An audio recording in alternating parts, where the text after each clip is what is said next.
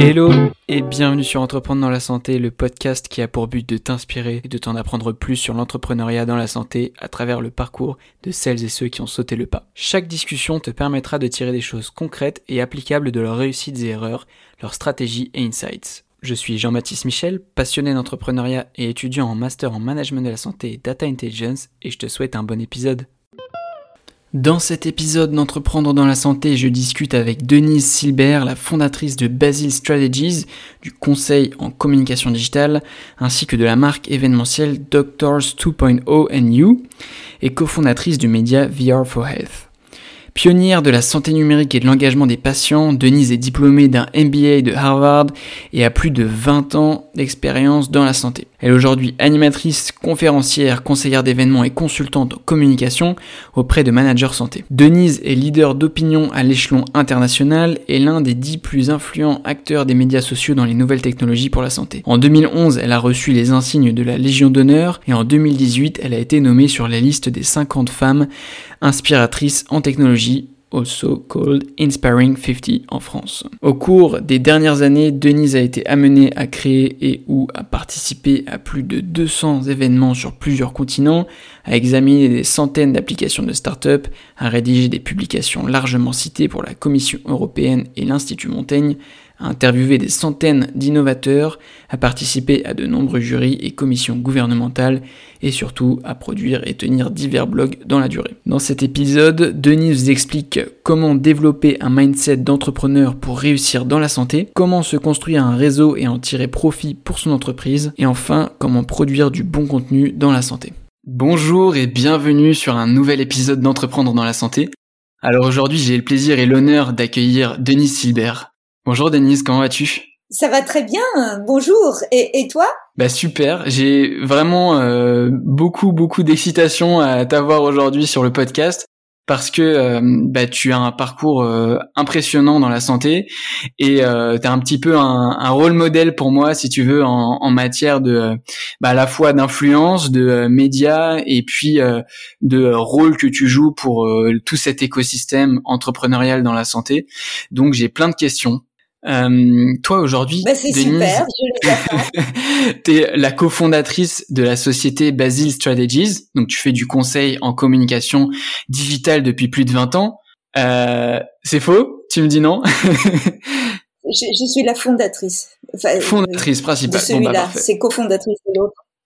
Et, et, puis donc cofondatrice du coup euh, finalement de la marque événementielle Doctors 2.0 NU euh, que tu as cofondé il y a plus de dix ans. Et, euh, et tu, tu, travailles également donc euh, autour de la marque média euh, sur la réalité virtuelle VR for Health euh, que tu as lancé en août 2020.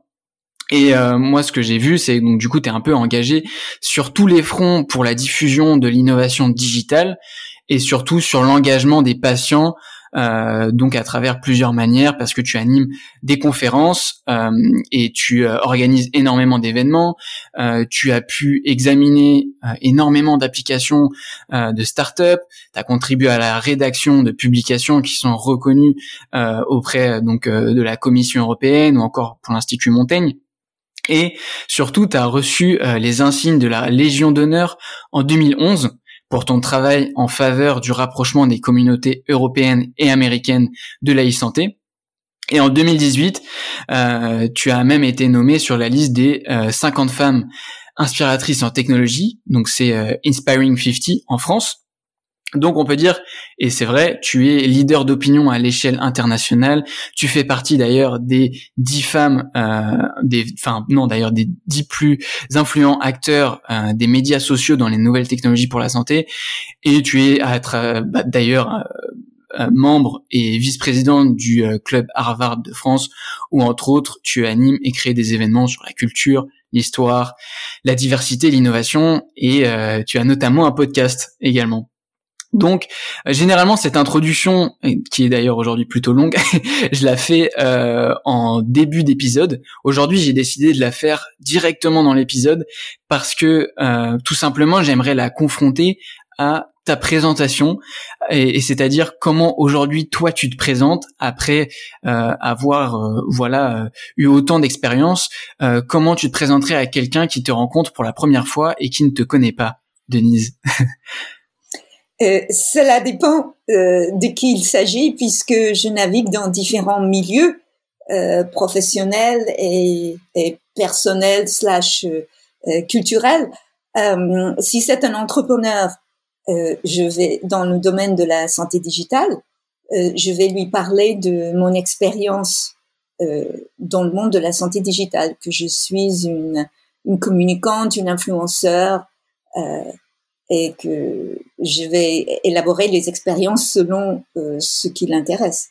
Ouais, c'est d'ailleurs euh, là-dessus qu'on est arrivé la semaine dernière dans notre appel, c'est que voilà, on, on, allait tourner cet épisode du côté influenceur en santé. Euh, donc notre discussion d'aujourd'hui tournera pas vraiment sur la création d'une entreprise ou de l'entrepreneuriat pur et dur, mais plutôt au sujet de l'innovation, des tendances dans la santé, de l'influence, des médias et euh, moi, c'est là-dessus que j'ai beaucoup de questions, notamment. Alors, je m'excuse si vous entendez un stylo en bruit de fond. Euh, C'était le cas lors du dernier épisode avec Edouard de Tilac. Euh, il faut bien comprendre que moi, j'utilise du coup ces épisodes euh, comme en fait un moyen d'avoir du conseil gratuit pour ma carrière. Donc, je prends beaucoup de notes euh, et je vous suggère d'ailleurs de faire de même. Alors, avant qu'on parle de ton activité euh, aujourd'hui ou de tes expériences, j'aimerais qu'on parle de toi, Denise. tu es née à New York et tu as rejoint l'Europe euh, que plus tard à l'issue de tes études à Harvard. Euh, est-ce que tu pourrais nous expliquer, toi, euh, de manière assez succincte, comment tu en es arrivé dans la santé et quel est le lien avec les États-Unis en fait? Qu'est-ce que ça t'a apporté de grandir et faire tes études aux US Donc, je me suis intéressée à, la santé de par mon expérience familiale d'une façon euh, imprécise pour moi. Je remarquais euh, la difficulté que pouvaient avoir des personnes aux États-Unis de mon entourage si elles n'étaient pas bien conseillées, elles pouvaient être très mal soignées.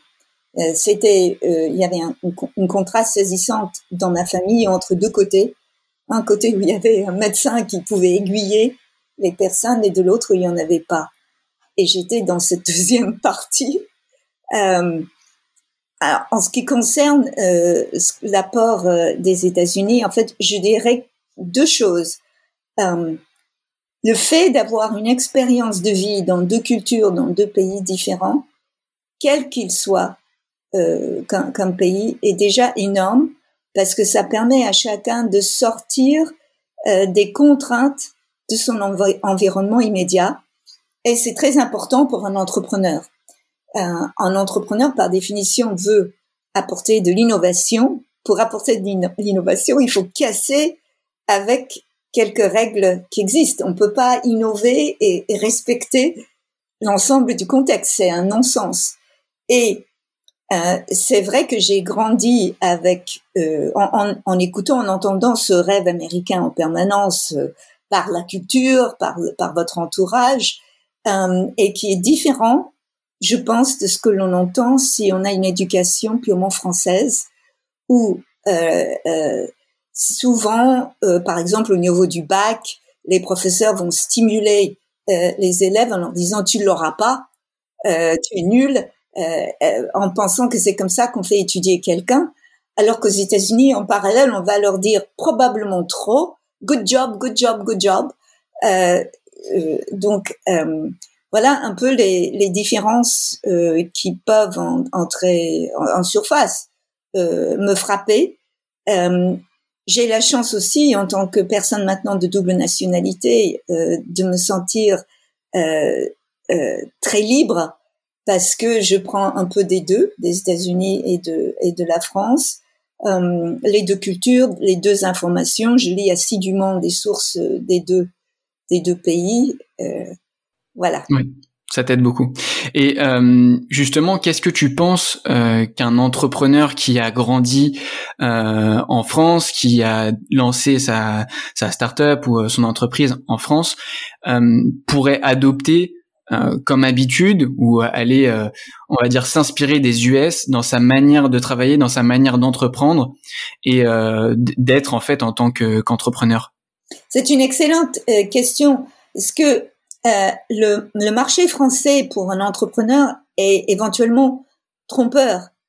Ça n'est pas un tout petit pays comme pourrait être euh, euh, la Suisse, euh, Israël, qui sont des pays où les entrepreneurs quasi automatiquement vont dire ah ben pour aller à l'échelle, euh, il ne faut pas que je me limite à mon marché de X millions de personnes.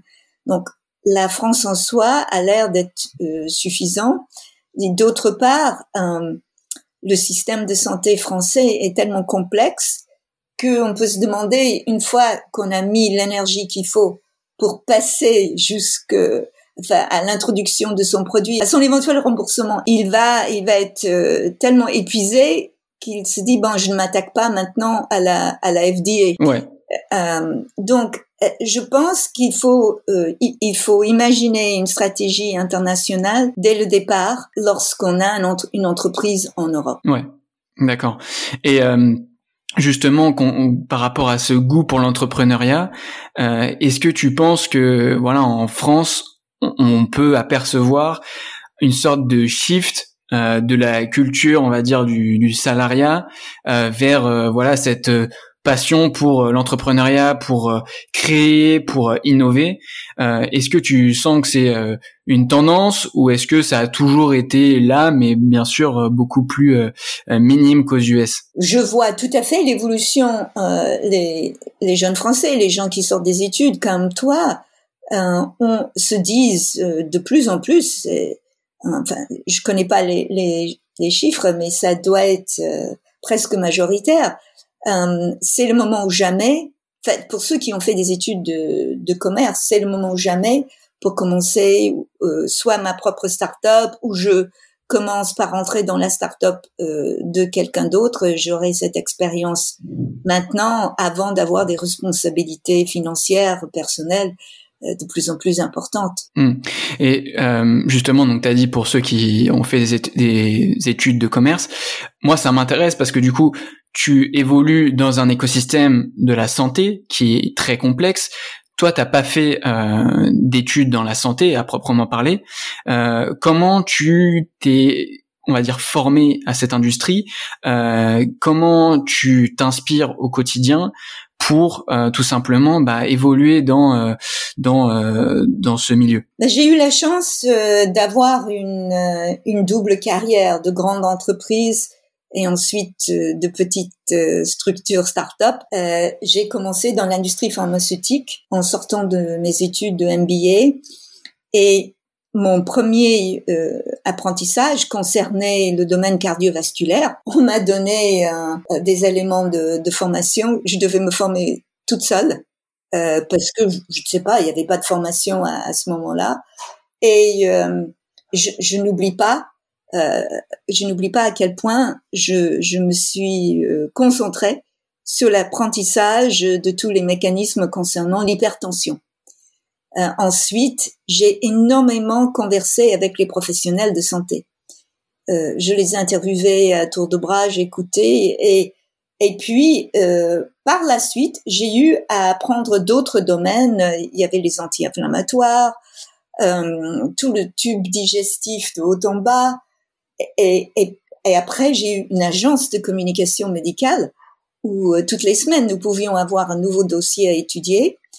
J'ai toujours demandé d'avoir à mes côtés un professionnel de santé. Depuis le départ euh, dans un laboratoire pharmaceutique, euh, on m'avait proposé l'aide d'un cardiologue euh, que j'écoutais avec beaucoup d'attention. donc, lorsque j'étais ailleurs et qu'on me proposait les anti-inflammatoires, j'ai dit où est le rhumatologue? Ouais il travaillait pas 40 euh, heures par semaine. Je le voyais une fois par semaine, une heure et demie, mais je lisais aussi énormément. je recommande fortement de consulter PubMed, donc la source bibliographique, de lire les articles de revues.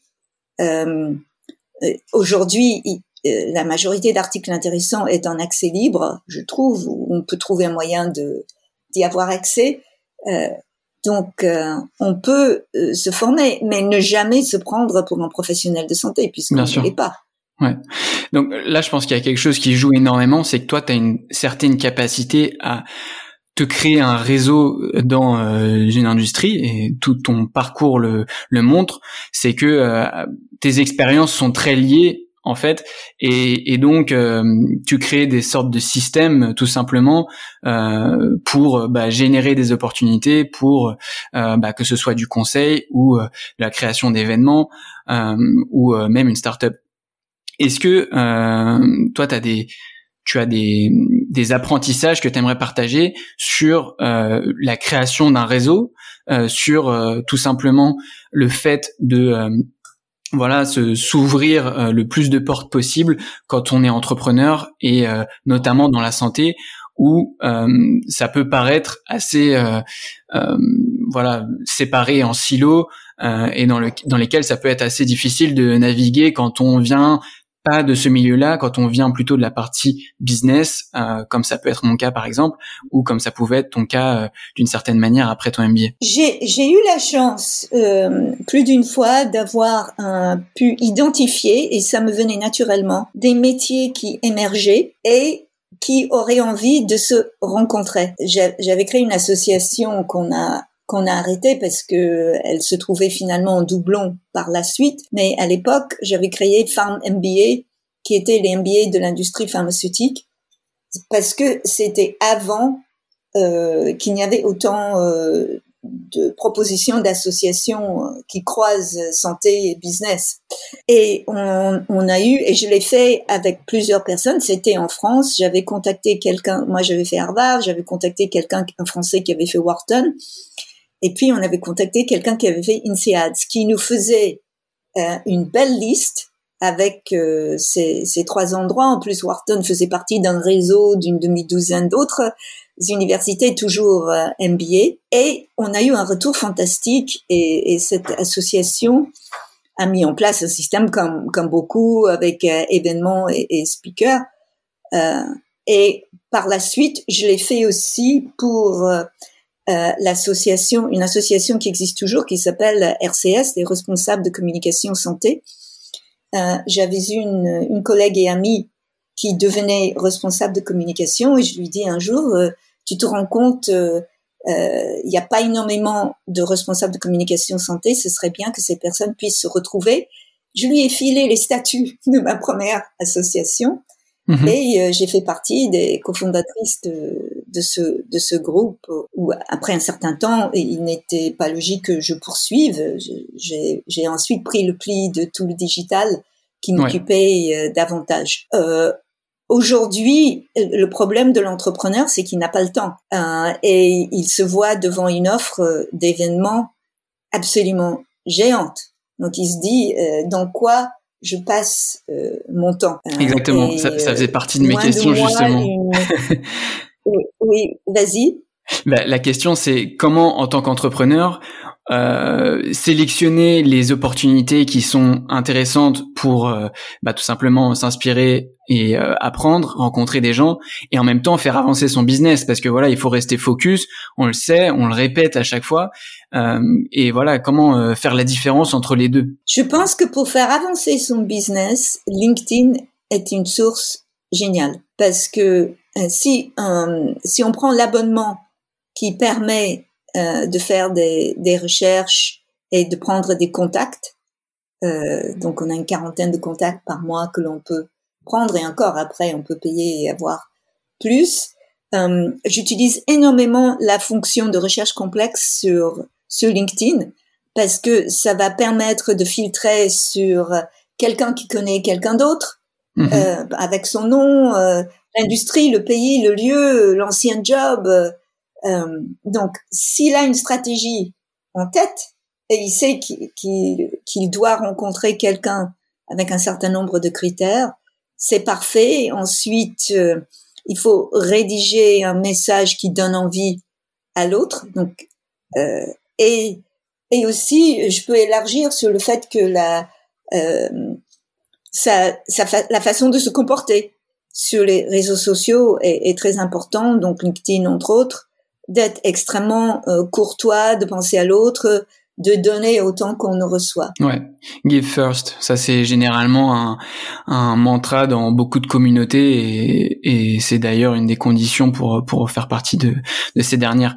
Euh, avant de pouvoir euh, bah, communiquer, moi je pense, il faut euh, bah, tout simplement suivre les tendances. Et toi, c'est quelque chose que bah, là où tu es vraiment forte, c'est que tu as pu, on, on, en a déjà discuté, suivre euh, les tendances, euh, voir leur évolution et euh, bah, comprendre quelles où sont les opportunités et comment les exploiter bah, pour tes différents projets. Est-ce que tu veux nous partager, toi, en, en tant que, que influenceur santé, quels sont tes apprentissages sur la veille permanente que tu fais, sur les rencontres et un petit peu ce que tu as pu voir ces différentes années en termes d'innovation en santé Donc, Concernant les, les méthodes euh, de veille, je pense que chacun finit par trouver euh, sa méthode, euh, comme toi tu prends des notes avec un, un stylo. donc c'est difficile d'avoir une réponse universelle. L'important aujourd'hui et de définir son objectif. Je, je, sais que je me répète, et ça ne veut pas dire qu'on n'est pas ouvert à quelque chose à laquelle on n'a pas pensé, on fait un shift, mais on peut trop facilement être noyé par euh, le nombre d'informations qui, qui arrivent et par le temps qu'on pourrait euh, y passer. Enfin, un hack, une astuce, c'est de s'inscrire pour quelque chose et puis euh, de ne pas participer mais euh, d'attendre le replay euh, qui viendra, enfin en, s'assurant qu'il y aura un replay. Comme ça, on peut faire du fast forward et euh, passer sur les choses qui ne sont pas intéressantes pour gagner du temps. une autre chose, c'est de, de garder son, son inbox, de se vraiment de se désabonner de newsletters qui se révèlent inintéressantes. Concernant les, euh, ça, me, ça, me, fait mal euh, parce que la mienne, la mienne n'est pas du tout travaillée pour l'instant. Donc il y a aujourd'hui près de 400 personnes qui la suivent. Mais si tu veux, je publie juste les épisodes et je les envoie euh, aux abonnés. Mais j'ai comme projet, si je peux, voilà, faire grossir le podcast, d'avoir quelqu'un au moins pour me bah, déléguer et m'occuper plus de cette newsletter ou alors quelqu'un qui prendrait la newsletter. Mais c'est vrai que c'est c'est un challenge euh, c'est un challenge c'est à la fois produire du contenu et en même temps euh, lire, s'inspirer, écouter euh, faut, faut dégager du temps pour tout. Non, la newsletter d'un podcast comme le tien ne tomberait pas dans dans ce que je veux dire, c'est plutôt les les grands médias commerciaux qui nous inondent de, de, newsletters euh, très longues. Concernant mm. les tendances, les, les, innovations, la chose la plus importante que je puisse dire, en fait, j'ai beaucoup écrit sur euh, l'arrivée de telle ou telle tendance, que ça va du dossier médical électronique à la télémédecine, et puis on entre dans les applications, les objets connectés, euh, les objets connectés génèrent des données, donc on a l'intelligence artificielle euh, et, paf paf paf, on arrive à la blockchain. Euh, mais ce qui ce qui me semble le plus important, c'est qu'enfin la santé digitale rejoint les cas d'usage, les use cases. Ouais. C'est ça qui intéresse les professionnels de santé. Euh, les professionnels de santé, ils vont dire, mais nous, notre objectif n'est pas d'utiliser une technologie, on soigne des personnes ou on fait de la prévention. Et je trouve que aujourd'hui, les startups prennent le tournant comme il faut parce qu'ils vont dire, ben moi, je m'occupe euh, des patients euh, atteints de tel cancer et, j'apporte ceci pour tel contexte ou quelle que soit la maladie ou des questions de prévention ou moi, je pense euh, aux maisons de retraite et à, leur euh, situation financière et j'apporte ceci. Donc quelque chose de, de pratique, des, des cas d'usage euh, et on voit que les les comparateurs, donc vous savez les, les, petits schémas avec les carrés, avec les logos des différentes boîtes, commencent à le faire. On va vous montrer le marché du sommeil ou le marché de l'oncologie et à l'intérieur de ça il va y avoir les, les, la e-santé ou la santé digitale. Mais ça n'est plus, euh, on va plus être le meilleur application mobile. Mais de quoi? Oui, ou alors on va, enfin, les mappings, par exemple, les mappings IA ou euh, ou les mappings sur les technologies n'ont pas forcément de sens. C'est ce que tu veux nous dire, c'est que maintenant il faut les regarder euh, en termes de use case. Euh, où est-ce qu'il y a des applications concrètes de ces technologies Oui, je, je pense qu'il faut dire un mot, juste un mot rapide sur l'intelligence artificielle. l'intelligence artificielle est un outil qui ira absolument partout. Mais ça n'est pas un but en soi, c'est un moyen pour euh, atteindre des recommandations plus précises pour les use cases euh, qu'on va élaborer euh, par ailleurs. Hmm. Ouais, ça c'était le sujet central de la masterclass du podcast. Si vous l'avez pas encore écouté, je vous invite avec notamment les fondateurs donc de DeepOR, WeFight et Nova Discovery. Justement, moi ce qui m'intéresse aussi, c'est que toi tu es une très bonne communicante. Euh, tu interviens euh, à de nombreuses conférences, euh, tu animes un podcast bien sûr, et tu arrives toujours, si tu veux, à t'adapter à un sujet et j'ai l'impression à te plonger dans une thématique sans être forcément l'experte du sujet. parce que voilà, t'as tes, il y a les sujets sur lesquels tu es experte, notamment la réalité virtuelle, sûrement, et le lien avec les patients. Mais voilà, la santé c'est très vaste. toi, qu'est-ce que tu vois euh, en certains entrepreneurs comme talent, comme compétence à communiquer?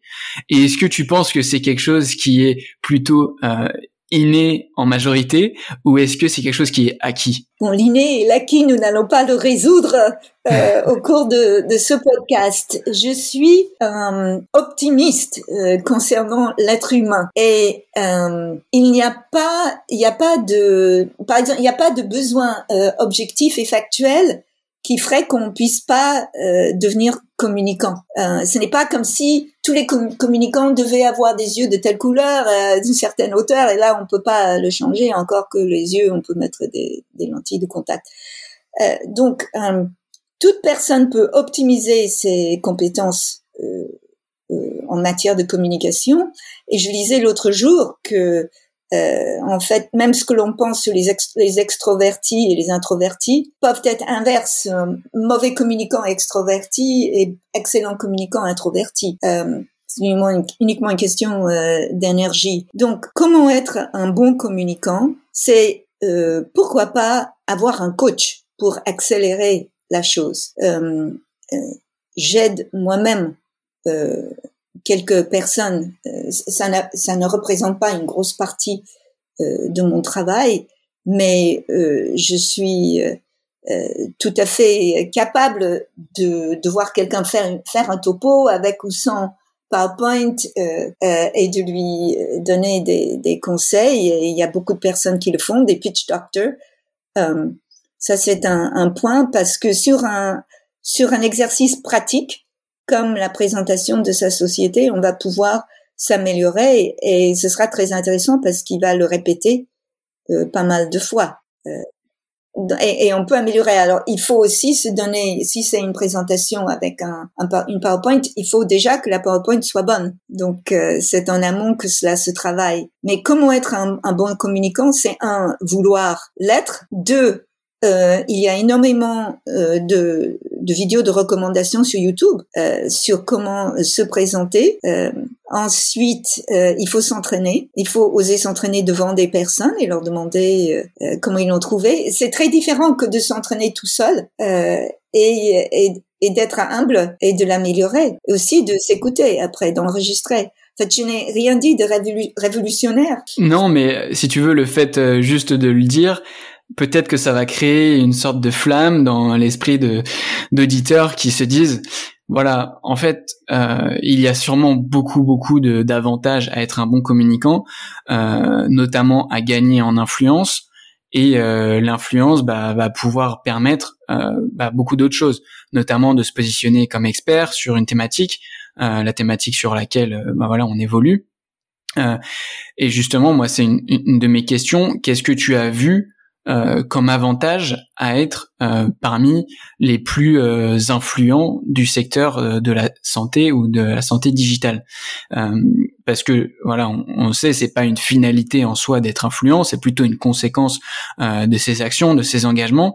Mais est-ce que toi tu en as vu vraiment des avantages, on va dire économiques tout simplement, ou en termes bah, de d'avantages personnels, des rencontres, des, des sources d'inspiration. Je suis quelqu'un, j'ai énormément de curiosité et euh, ce qui contribue à la capacité de communiquer. Parce que euh, en fait euh, quand on quand on communique on doit faire entrer beaucoup d'éléments du contexte dans ce que l'on dit pour bien le situer pour les personnes en face et il faut pouvoir s'adapter au, au, public en face. Donc Effectivement, si nous sommes entendus par des entrepreneurs euh, qui cherchent un, objectif économique, euh, je dirais euh, qu'il y en a un auquel ils ne pensent pas, c'est que si on n'est pas un bon communicant, est-ce qu'on est sûr que le message que l'on veut faire passer passe et est compris? Euh, Ce serait vraiment dommage si on a un nouveau produit, une innovation,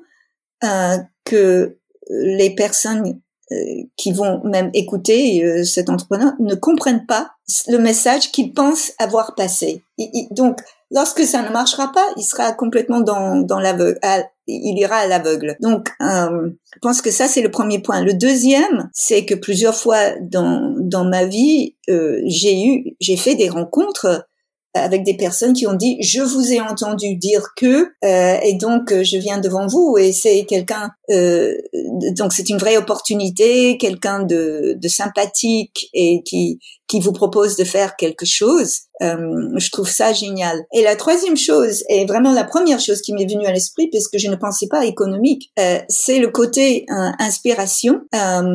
Lorsque j'ai donné des cours dans des écoles lorsque je parle devant des associations de patients, voire devant des médecins, euh, euh, il y a et quand c'est une rencontre physique, il y a toujours des gens qui viennent me voir après. Et ça, pour prolonger l'échange. Et ça, c'est extrêmement intéressant. Euh, c'est que vous avez touché quelque chose en eux. Et, je ne, pour moi, il y a, enfin, bien sûr, guérir un, guérir un patient est encore mieux, mais euh, inspirer un, un, patient professionnel de voir au-delà de son quotidien, de rentrer chez lui avec un peu plus d'énergie, on sait aujourd'hui qu'on est dans une économie de l'attention euh, et je sais notamment que toi tu as une forte expérience en création de contenu dans la santé, tu as organisé énormément d'événements, participé à beaucoup de conférences et tu as notamment animé beaucoup d'émissions de podcasts et bien sûr beaucoup écrit dans le domaine de la santé. Donc selon toi, est-ce qu'il y a des clés pour euh, produire du contenu de qualité qui va faire écho auprès d'une audience en santé? Pour créer euh, un outil de communication, euh, il faut vraiment réfléchir à l'avantage qu'on apporte euh, à sa cible et à toutes les facilités qu'on peut leur euh, donner pour accéder à cette euh, information. Donc, parce qu'il y a une concurrence fabuleuse. Donc aujourd'hui, les, écouteurs veulent quelque chose de, de court, incisif, spécifique à leurs besoins, recommandé par d'autres, facile d'accès. Voilà, c'est, ce sont des idées très générales, mais qui restent, qui restent vraies. Quand on veut lancer un, un nouvel événement, typiquement, on cherche des partenaires euh, pour euh, le recommander auprès de leur réseau. Le faire tout seul euh, ne garantit pas du tout le succès. Donc où on a des personnalités que les que que cette audience ne pourra pas rencontrer ailleurs et c'est très difficile puisqu'on voit souvent dans la santé toujours les mêmes euh, où on a un fichier énorme et quand on est entrepreneur on démarre pas avec un fichier. Donc euh, il faut s'interroger sur euh, le but de cet événement pour son entreprise et qu'est-ce qu'il peut apporter aux autres. Alors Parfois, ça peut être indirect. C'est qu'on veut créer de la matière pour pouvoir le montrer à des, investisseurs éventuels, par exemple, ou pour pouvoir les inviter euh, à quelque chose. Euh, mais je dirais que créer des événements euh, n'est pas sûrement pas un but en soi. Il faut vraiment que ça soit réfléchi, car aujourd'hui, chacun de nous, à n'importe quel moment euh, du jour et de la nuit, parce qu'il y a aussi de la concurrence étrangère, euh, il y a des événements. Oui, je trouve que c'est ce qu'on voit de plus en plus, et on va dire que ça fait déjà depuis un moment, beaucoup d'entreprises qui essayent euh, de transformer leur mode de communication en médias en fait, et euh, de produire énormément de contenu, que ce soit des webinars, des podcasts, et notamment sans réelle stratégie derrière, j'ai l'impression, tu vois, sans avoir forcément quelqu'un euh, de responsable pour chaque étape du processus de création, euh, et puis euh, surtout sans jamais vraiment tenir sur la durée. Donc moi, j'aimerais comprendre comment toi, à travers ton offre de service, tu positionnes ton entreprise et comment vous voulez vraiment faire la différence et apporter de la valeur à vos clients là-dessus. Ben, typiquement, euh, je suis euh, sollicitée par des événements qui qui existent et qui veulent euh, s'améliorer, qui veulent apporter un plus. Ils ont des événements des, dans la santé qui voudraient avoir un panel concernant la santé digitale, qui voudraient ajouter un, un challenge de start-up.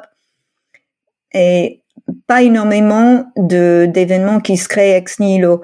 Je pense à un client euh, actuel qui est une néanmoins qui est une une start-up qui veut assurer que les professionnels de santé viennent écouter euh, son son offre à travers euh, des événements de qualité et nous travaillons ensemble sur comment Enfin, on m'a proposé un fil conducteur, mais on, on, le retravaille pour être vraiment sûr que ça va intéresser les professionnels. C'est très difficile de l'intérieur de son offre euh, de se mettre à la place de la cible. Donc c'est c'est intéressant soit de faire une petite étude de marché, de poser la question si c'était tel agenda, est-ce que tu viendrais? Euh, Mais moi j'ai vu instantanément que l'agenda et pour plusieurs réunions qui étaient imaginées, était trop porté sur la description de ce que peut faire la société et pas assez sous forme de cas pratiques pour le professionnel. Euh, si on s'intéresse aux professionnels de santé, ce qui est souvent le cas dans, notre milieu, c'est du B2B, euh, euh, le, la, la, la, bonne vieille notion de cas clinique, de cas, de situations concrètes, concrètes, c'est ce qui, c'est ce qui attire euh, le plus. Oui. Et en revanche, euh, le, cet univers dont nous faisons partie, euh, de la e-santé, c'est intéressant de les avoir, mais ce sont des relais vers autre chose. Parce que ce milieu de gens qui s'intéressent à, à, la e-santé n'est pas en soi con, euh, consommateur. Bon, Denise, euh, on arrive à la fin de notre discussion et il y a quelques questions que je pose généralement aux invités et aujourd'hui, elles risquent d'être un petit peu différentes. Euh, ma première question, ce serait quelles sont tes sources d'inspiration à la fois pour ton activité et puis euh, peut-être plus personnellement, euh, qu'est-ce qui t'inspire dans la vie, que ce soit des personnalités ou des mouvements par exemple? Pour moi, le mot qui vient à l'esprit, c'est la rencontre. Euh, je, je dois être une vraie extravertie puisque je prends euh, énormément d'énergie, je, je, reçois énormément d'énergie de la rencontre euh, de l'autre. Aller à l'extérieur, euh, on le fait moins par cette période. Et étonnamment, ça passe aussi par la rencontre virtuelle qui énergise. je ne sais pas, j'adore mettre en marche mon cerveau, réfléchir, mais en échange avec avec quelqu'un. Donc ce n'est pas une personne en particulier. Il y a eu, euh, j'ai eu des, mentors euh, au cours de ma vie, donc des gens qu'on a pu voir de façon répétée. Euh, c'est moins le cas maintenant et, dans notre la société dans laquelle on vit où zap zap zap on, on, on, est avec différentes personnes. Mais un jour, une belle rencontre comme celle avec toi, c'est de l'énergie et de l'inspiration pour moi. Qu'est-ce que je vois devant moi?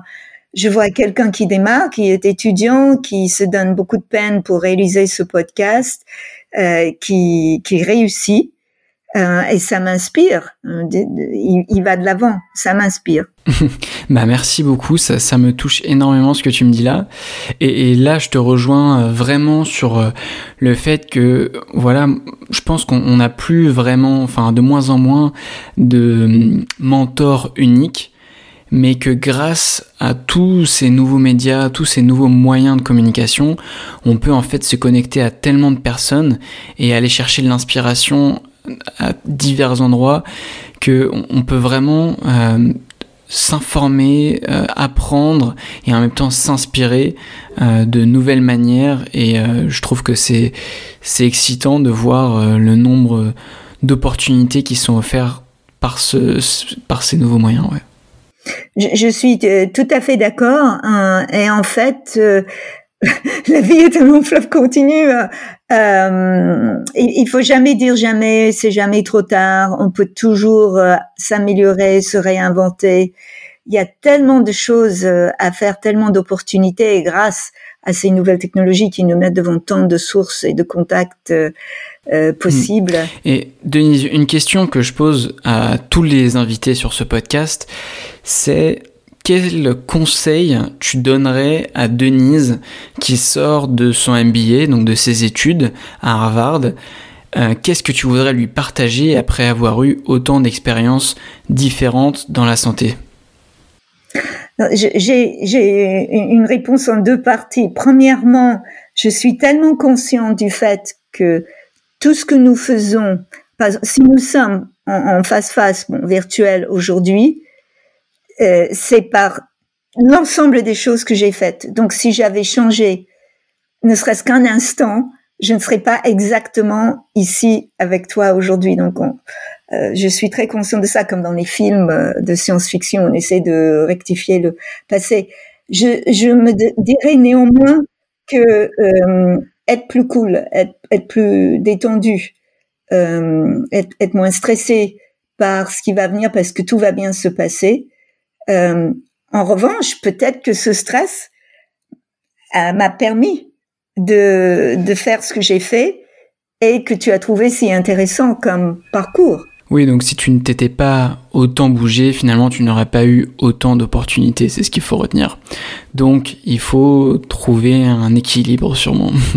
Bon, le fait d'avoir quitté l'industrie pharmaceutique pour euh, voler de mes propres ailes n'a pas été euh, euh, si facile que ça ça aurait été euh, probablement un, chemin plus facile de continuer dans les grandes sociétés, mais je ne regrette pas un instant.